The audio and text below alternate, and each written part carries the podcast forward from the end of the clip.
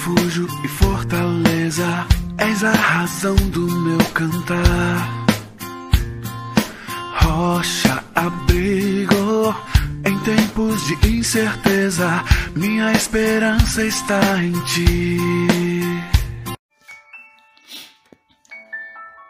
A fragilidade do ser humano. Este salmo, o de número 39, para alguns parece ser a continuidade do Salmo 38. No Salmo 38, o salmista chega à conclusão que o sofrimento é resultado do pecado e também das perseguições. No Salmo 39, embora Davi não deixe transparecer qual seja o momento exato é, da descrição desse salmo, ele vai deixar claro que a ação do Senhor, que esse salmo é resultado do flagelo da mão de Deus sobre, sobre ele. Esse salmo é interessante porque ele de fato vai nos orientar que a fragilidade do ser humano encontra esperança somente na misericórdia de Deus. Ele introduz o salmo, versos de 1 a 3, falando exatamente, e ele vai dizer: pensei comigo mesmo. Ou seja, ele está fazendo uma autoanálise da vida. Aliás, é interessante porque esse salmo deixa também transparecer algum tipo de semelhança ao livro de Eclesiastes e também ao livro de Jó. Ele introduz o salmo, como disse, versos de 1 a 3, é, trabalhando para não pecar contra Deus. Ele diz: Guardarei meus caminhos para não pecar com a minha língua, protegerei minha boca como mordaça.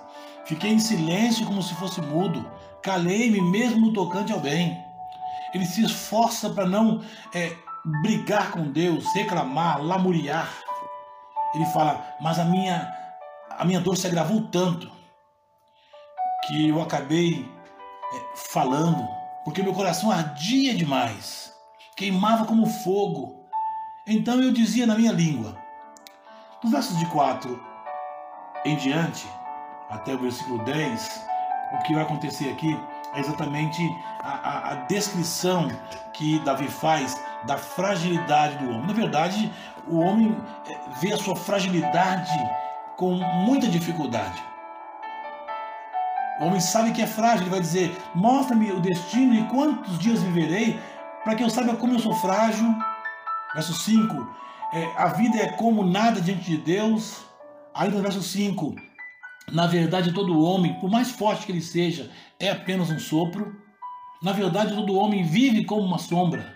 Ou seja, essa fragilidade que faz parte da raça humana, do ser humano, muito daquilo que nós adquirimos como herança por causa dos nossos pais, Adão e Eva e o seu pecado, essa fragilidade que nós lutamos sempre, com medo da morte. É isso que Davi descreve aqui. Ele termina então, eh, ele vai falar que a sua esperança está aonde? Agora, Senhor, o que eu espero? Verso 7. Ele responde: Minha esperança está em ti.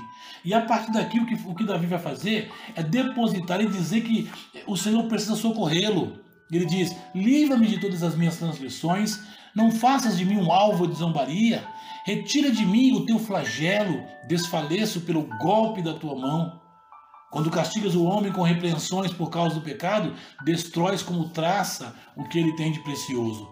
Na verdade, ele repete aqui: todo homem é apenas um sopro. Então vejamos que eh, o salmista está declarando aqui que a esperança deve estar na misericórdia de Deus, uma vez que o homem é muito frágil.